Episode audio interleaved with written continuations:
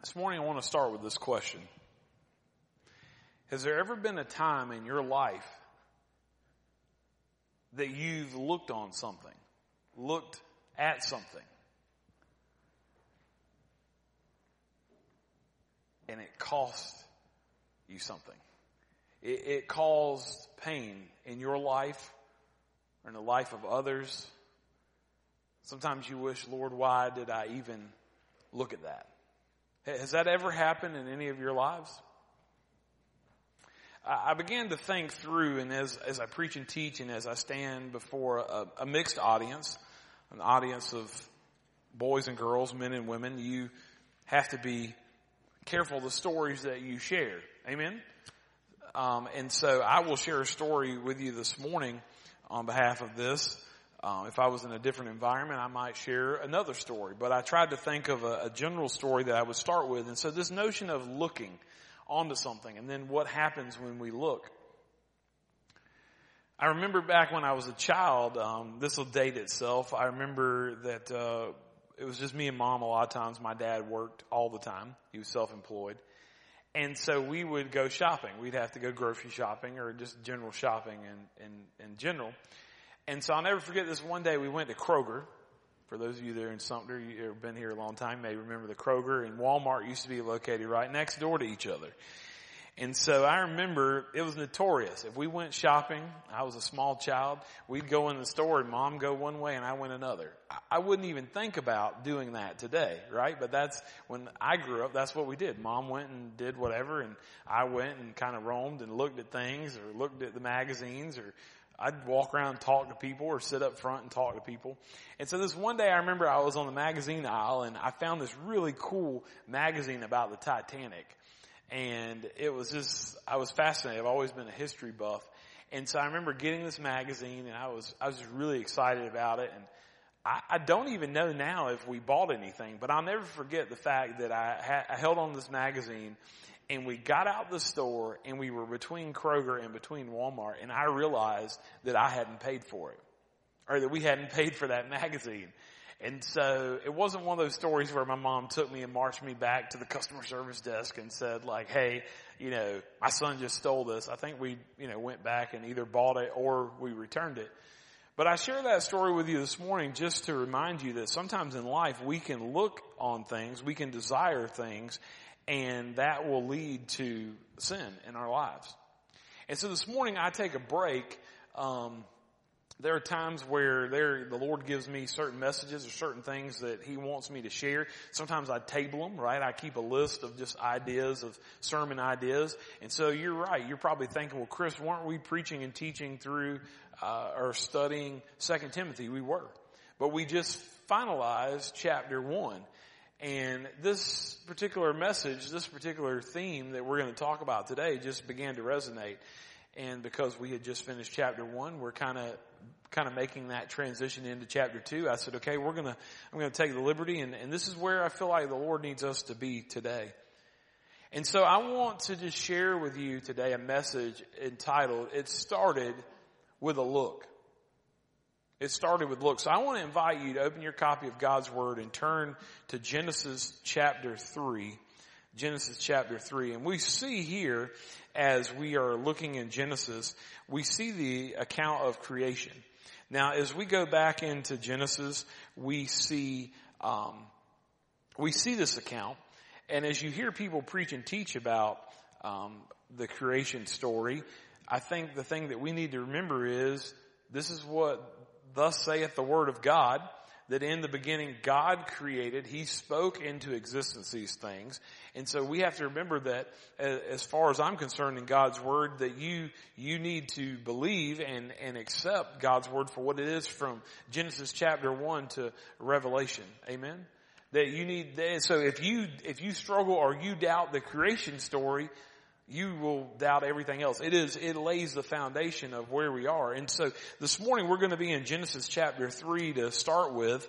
And so I want you to just remember that in Genesis chapter one, we see the account of creation of the world and in the seven days that the Lord created it. And then chapter two, we see that the seventh day God rested and, and then how God uh, created woman and, and created man. We see the story of how woman and man are created. And then in chapter three, very quickly in scripture, we see what is commonly known as the fall.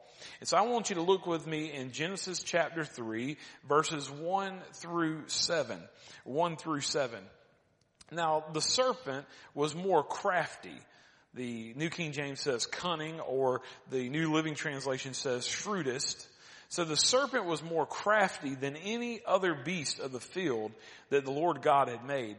He said to woman, did God actually say, you shall not eat of any tree in the garden? And the woman said to the serpent, we eat of, we may eat of the fruit of the trees in the garden, but God said, you shall not eat of the fruit of the tree that is in the midst of the garden, neither shall you touch it lest you die. But the serpent said to the woman, you shall not surely die, for God knows that when you eat of it, your eyes will be opened and you will be like God, knowing good and evil. Verse 6, this is our key verse that we start on this morning. So when the woman saw that the tree was good for food and that it was a delight to the eyes and that the tree was to be desired to make one wise, she took of the fruit and ate. And she also gave some to her husband who was with her and he ate. Then the eyes of both were opened and they knew that they were naked and they sewed fig leaves together and made themselves loincloths. So as we see here in the story of the fall, verse 6 is our key verse this morning. So when woman saw, when the woman saw that the tree was good for food and it was a delight to the eyes, can I remind you this morning that we allow our desires to dictate our decisions. That is our key phrase this morning that you will probably hear over and over again. We allow our desires to dictate our decisions. And so I also want to pause here this morning and we see that she is engaging with the enemy. She is engaging with the serpent. And yes, we do have an enemy. We do have the devil. We do have his angels. We do have a spirit of darkness that surrounds us. But can I also caution us here this morning and just tell you that we cannot approach life and say, the devil made me do it? Sure, he may present things in your life that are not for your betterment but there is personal responsibility as well. So please don't ever get in the habit of saying the devil made me do it. Yes, he may have presented the opportunity. Now opportunity may have come, but we're not to entertain it. And as we think this morning about that she saw, as we think about the fall of man, as we think about how sin entered the world, it started with a look. And so I want to ask you this morning, what have you been looking at in your lives that leads you into sin? You see, I also have to pause here and, and remind you that once you see something, you can't unsee it. If you have children, whether they're grown or not, if you have grandchildren, cell phones, iPads, tablets are an amazing technology.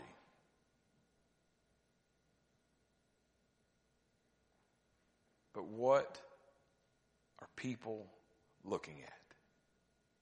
What are your grandchildren looking at? And so I encourage you this morning that maybe this is a conversation that you need to have with your children, of your grandchildren, to talk about their devices. Because once you see something, you can't unsee it. And friends, don't be like, oh, that will never happen to my little Johnny. That'll never happen to my little Susie. It will. Because the whole world is at their fingertips, is at their palm of their hands. That's a prayer matter that we need to be praying over. It's something that we've had discussions with in our household, with our boys. And you have to set up clear systems of checks and balances. Kendall and I both, our boys' phones are locked, so in case someone picks them up, right, that that's one deterrent that they may not be able to use it because it has a passcode, has a six digit passcode. But Kendall and I know that passcode. We do this with Katie too. We know that passcode and at any time we can pick up their phones and look at what they've been looking at, who they've been talking to, and their conversations. And I won't call any names and I won't tell any in-depth stories, but let's just say that even though you might delete it, doesn't mean that it's gone. We had a situation where recently something, a text thread got deleted before it was brought to Kendall. So I sat down and I Googled and I said, how do I retrieve this? And so guess what I did? I went back in the history and we retrieved that message and we looked at that and we talked about that. But I share that with you today because it started with Adam and Eve, with Eve. It started with a look. It started with a simple look. And so I think that also reminds me of this as I wrote down in my notes. You think about this with, with Eve and then as you'll see in a minute, someone else in the Old Testament. It started in the eyes. It entered their head. It entered their mind. It went to their heart and then it proceeded through their hands. But where did it start? It started with a look. Can I remind you as well this morning that you've got to watch what you're looking at. But as the old saying goes, you've got to watch your thoughts because they become words. You've got to watch your words because they become actions. You've got to watch your actions because they become habits. You've got to watch your habits because they become your character. And you've got to watch your character because it becomes your destiny. It started with a look. You see, for Adam and Eve, they were driven from the presence of God and sin not only infected them, but it also affected their environment. It affected what God said would come later, that they would, that they would work the ground by the sweat of their brow, that there would be labor pains. So can I remind you this morning that the sin that you struggle with in your life does not just affect you. It affects other people.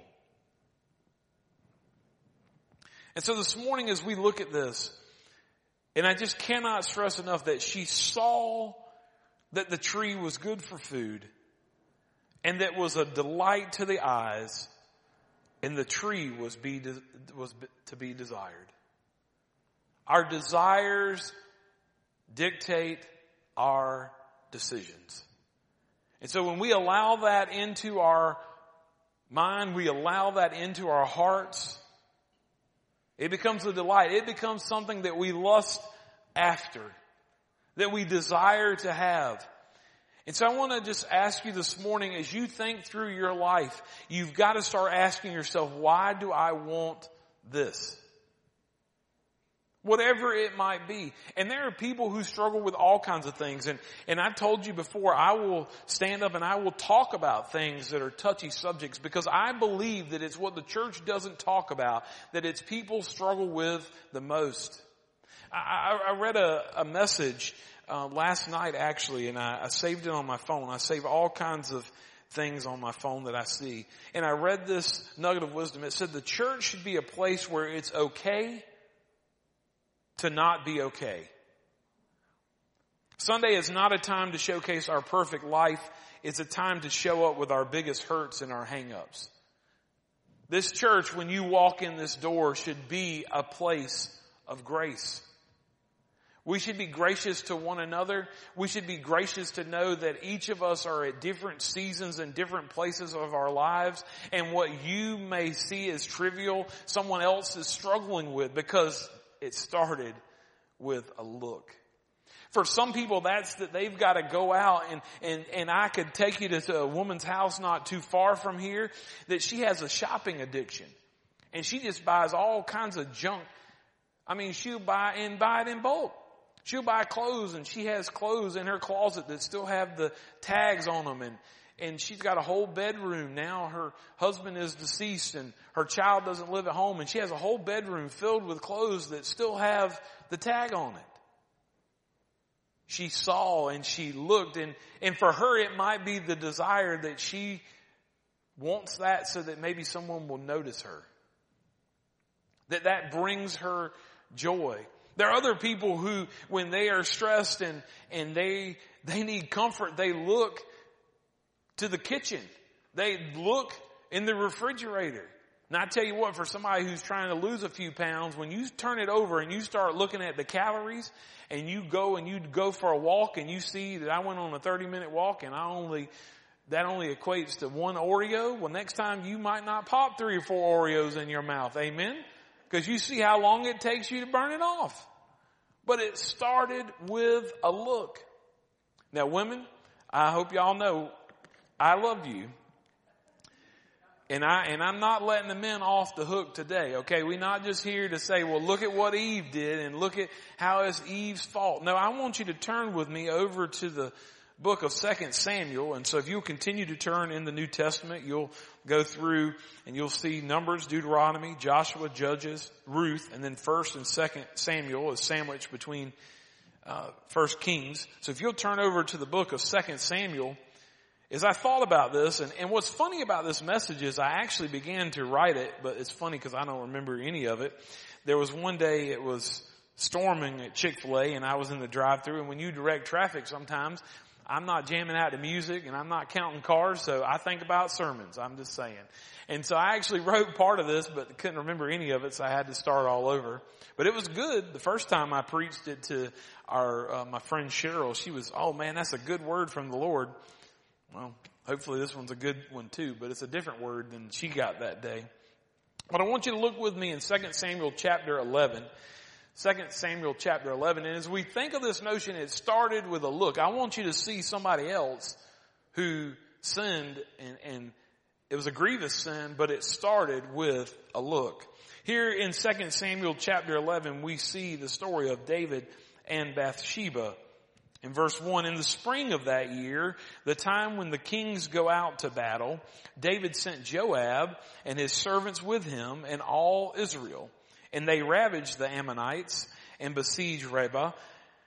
But David remained at Jerusalem. It happened late one afternoon when David arose from his couch and was walking on the roof of the king's house that he saw there's that word again, that he saw from the roof a woman bathing. And the woman was very beautiful. And David sent and inquired about the woman and said, is this not Bathsheba, the daughter of Eliam, the wife of Uriah the Hittite? So David sent and took her and she came to him and he lay with her. Now she had been purifying herself from her uncleanness. Then she returned to her house. Verse 5, and the woman conceived and she sent and told David, I am pregnant. Verse 2, he saw. It started with a look. See, the thing you, you need to know about this story with David and Bathsheba is it tells us right there in scripture in the spring of that year when the time when kings go out to battle, David sent Joab and his servants. He sent them out and he stayed back. So see, that's what happens sometimes in our lives when we're not where we're supposed to be, that sin will easily enter our lives and that begins with a look. Because had David been where he was supposed to be, he would have been at battle with his men. And we see here in this story that he arose from his couch. So like his men are out in battle and he's up on the rooftop taking a nap. And then it sees, so he's on the rooftop and so he looks and he saw a woman bathing. Now I don't know about you, and scripture says she was very beautiful. I mean, it don't, I mean, that's what it says. It says she was very beautiful. I mean, it could have stopped there. It started with a look. He saw that she was very beautiful and he could have come back later and said, bro, man, you got a beautiful wife, but you might want to tell her don't be bathing on the top of the roof. You know, I mean, he could have done that, but what did he do? He saw it and then he was like, oh, who, who is this woman?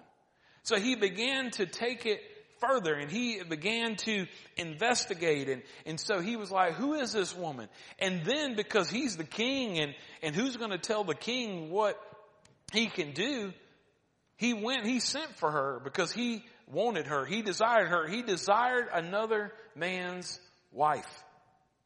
It started with a look.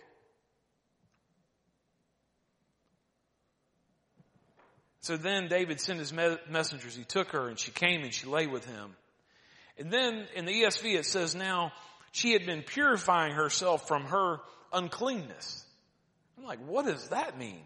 So I just got to say I'm thankful for a wife who she works with women with unplanned pregnancies. Amen. And she knows a lot more about ladies and ladies menstrual cycles than I could ever care to know. Amen. And so I had to lean into her and I had to lean into studying my scripture. And so basically I began to study this and I just want to share this with you really quick.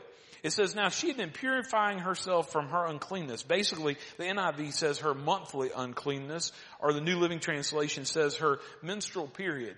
And so what happened in those days is when a woman would have her period that she was unclean. And so she had had that and then she was unclean for seven days. And so what got me is I began to talk to Kendall. I'm like, wait a second, how's this work? And she's like, well, that ain't possible because this is when this happens and ovulation and this. And it was like, okay, I'm taking your word for it. But we had that conversation. But what scripture is telling us is she had had that, she had come off of that, she was unclean, and when David saw her, she was bathing from her uncleanness. And so when they laid together, when he had sexual relations with someone who was not his wife, it cost him more than he thought it was going to cost him. Amen? Because she was fertile and then she bore a child. She became pregnant. And so can I also remind you as we think about David this morning, and there's several different people that this quote is attributed to, and you've probably had, uh, you've probably heard a streamlined version of this, but I'm sharing with you a version that I found from Kay Arthur, um, from her website, precept.org. If you're not uh, familiar with her, she is, uh, this type of Bible study, and my mind just went blank. It is the inductive Bible study. So she has a Bible study, the Kay Arthur um, Bible, uh, and she teaches you how to inductively and just go through the Word uh, and study it and, and, and, get the most out of it. And so I'm sharing that because this post was shared from her ministry, which I think I've heard other men of God and I uh, know about the inductive Bible study, so I know that it's uh, a pretty strong, it's pretty solid thing. So listen, as we think about David this morning, as we think about Adam and Eve this morning, I want you to think about this in your own life. Sin will take you farther than you ever thought you'd go. It will keep you there longer than you ever intended to stay. And it will cost you more than you ever expected to pay. That's what sin does in our lives. You think about it. We are a visual society. When you look at a Bud Light commercial, Super Bowl commercial, and it's the life of the party, you're going to be the life of the party. Everybody's going to be around you. There's one in particular I love. Sorry, I'm probably going to get stoned for this, but anyway, there's one from years ago that was a, I think a Budweiser, Bud Light commercial, and they were outside having a cookout. Well, what does that show you? That's showing you that you drink our product, that you're just going to be the life of the party. Everybody's going to come over to your house and they're just going to have a good time.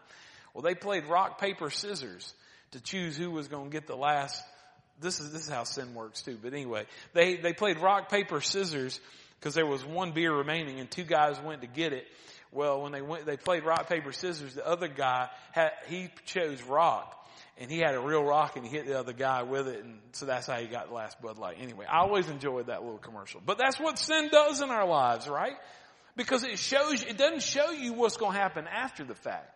It doesn't, it's not, it doesn't show you the abuse. It doesn't show you the anger and the outburst and, you know, the person who's down in the dumps. It shows you that you're going to be the life of the party. And so we just need to remember this morning that sin will take you farther than you want to go. It will keep you there longer than you want to stay. And it will cost you more than you ever wanted to pay. That's what we've got to remember as we're going through this this morning. And so again, I ask you, we've got to think through. So what you say, well, Brother Chris, how do we, how do we apply something like this to our lives? I think we have to begin to ask the question, why do I desire this? Why do I desire a new car? Why do I desire this relationship? Why do I desire to be a part of this? Why do I desire whatever we have looked at? We've got to pause and say, why do I desire this? Jesus says, Matthew chapter 6, we just read 633 today. I encourage you if you want to go back and read Matthew 6, 22 and 23. But Jesus said that the eye is the lamp of the body. So if your eye is healthy, your whole body will be full of light. But if your eye is bad, your whole body will be full of darkness. So the eye, it started with a look. So I want to just challenge you this morning. What are you looking at? And as you look at things in your life that you desire, you need to step back and say, Lord, why do I desire these? Is it like Eve that you may be, that you may have power? That you may feel like that you're God? That you're in control? Is it that you may have power over someone else? Is it that it may satisfy some need in your life that, you know, going and, and eating Oreos and, and ice cream that might fill a, a hunger void, but it's only going to make you fat and it's only going to make you more miserable. Turn to the Lord and allow Him to fill those holes, those voids in your life. Allow Him and Him alone. As we look at Matthew chapter 6 and then in verse 21, I made a note, I want to read that. Oh yeah, so it says, for where your treasure is, there your heart will be also. One, desire, uh, one, one translation says, there your desires will be also. So we allow our desires to dictate our decisions. And do our decisions line up with who God intends us to be? I want to invite you, if, if got if you still have your Bible open, turn over to Mark's Gospel. Mark chapter 7.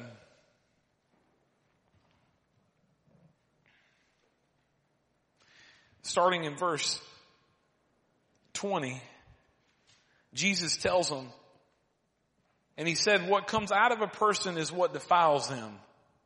For from within, out of the heart of a man comes evil thoughts, sexual immorality, theft, murder, adultery, coveting, wickedness, deceit, sensuality, envy, slander, pride, foolishness. All these evil things come from within and they defile a person. You see, friends, if I was going to ask you anything this morning, I would tell you to check your heart. Check your desires. What is your desire? I think of Psalm 40 verse 8. It says, I delight to do thy will, O my Lord. Are you delighting to do the Lord's will? Is the desire of the Lord's heart your desire? Or do you have another desire that's going to lead you into sin? And you say, well, Chris, what does that mean? I think it starts with the fact that it starts with renewing your mind. It starts with guarding our eyes. Yeah, you might look on something, but you need to be unlike David. And when you see something that tempts you, you need to turn away. Don't keep walking. It's like, man, hey, you, you know about that? Can you tell me how to get some of that? Oh, can you go get her and bring her here?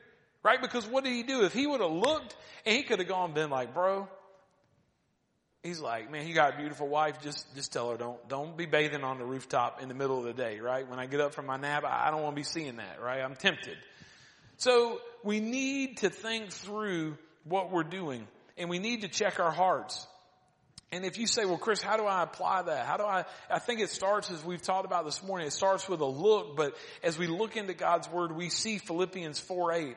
And we just need to think that, we need to take our things, the things that we think, the things that come along our path, and we need to ask ourselves, and we, and there, there are eight questions that we can ask ourselves from this verse. Is it true? Is it honorable? Is it just? Is it loving? Is it commendable? Is it excellent? Is it praiseworthy? It started with a look. If you still have your copy of God's Word open, I want you to turn back over to Genesis 3. This is like a sword drill this morning, right? Like in the Awana program. We just going to be all over God's Word. But I want you to see something. I want you to see something in chapter 3. Is the last verse that I read earlier this morning as we were looking at verses 1 through 7. It says, And their eyes were both open, and they knew they were naked, and they sewed fig cloths together and made themselves loincloths. Well, one of my favorite verses falls right after this. In verse 11, and as God is talking to them, He says, And who told you you were naked? Right, that's what the enemy does. When we sin and there are things in our lives, he will bring that out and he will keep that before you. And so God is saying, who told you you were naked? It is a reminder of what our enemy does. But can I remind you this morning that in verse 7, it says that they made, uh, they sewed together fig leaves and made loincloths to cover themselves up. But you know what? When we sin in our lives and we try to cover it up, we only make a mess. We make a mess of the situation, but praise be to God as He tells them what's going to happen and He tells them they're going to sweat and there's going to be, you know, uh, the, the pains of childbirth. Then we see in verse 21, and I love this because it's a beautiful picture. And it said, the Lord God made for Adam and his wife garments of skins and he clothed them. You see, here's what happened. It's a beautiful picture of what God has done since the beginning of time and what he did in our Lord and Savior Jesus Christ is that he made cloths of skins. So here, here's what, here's what I want you to see in that. It's the first time in scripture that we see a sacrifice. That something had to die because of our sins. That there was blood that was shed. And it's a beautiful picture of what Christ and Christ alone would do as the perfect Lamb of God, that He would come and that He would live a sinless life. That He would die. That His blood would be shed, that we may be made whole. So that through the blood of Christ, Jesus sees us as whole. So will you stop being like Adam and Eve and, and trying to cover up your own sin and turn to Jesus and what he's done for you? Let's pray together this morning. Father God, I thank you for a message such as this. Lord, to just remind us in our lives that things happen when we just look. Lord, and as we look at things that we see around us, things that are unpleasing to you, Lord, things that are not good for our bodies, are not good for our minds, are not good for our relationships. Lord, and we do like David and we just, we continue to walk in them and we want more of it. Lord, help us. Give us the strength to turn to you. Give us accountability partners to, to keep us accountable, to encourage us, to love us, to be gracious to us.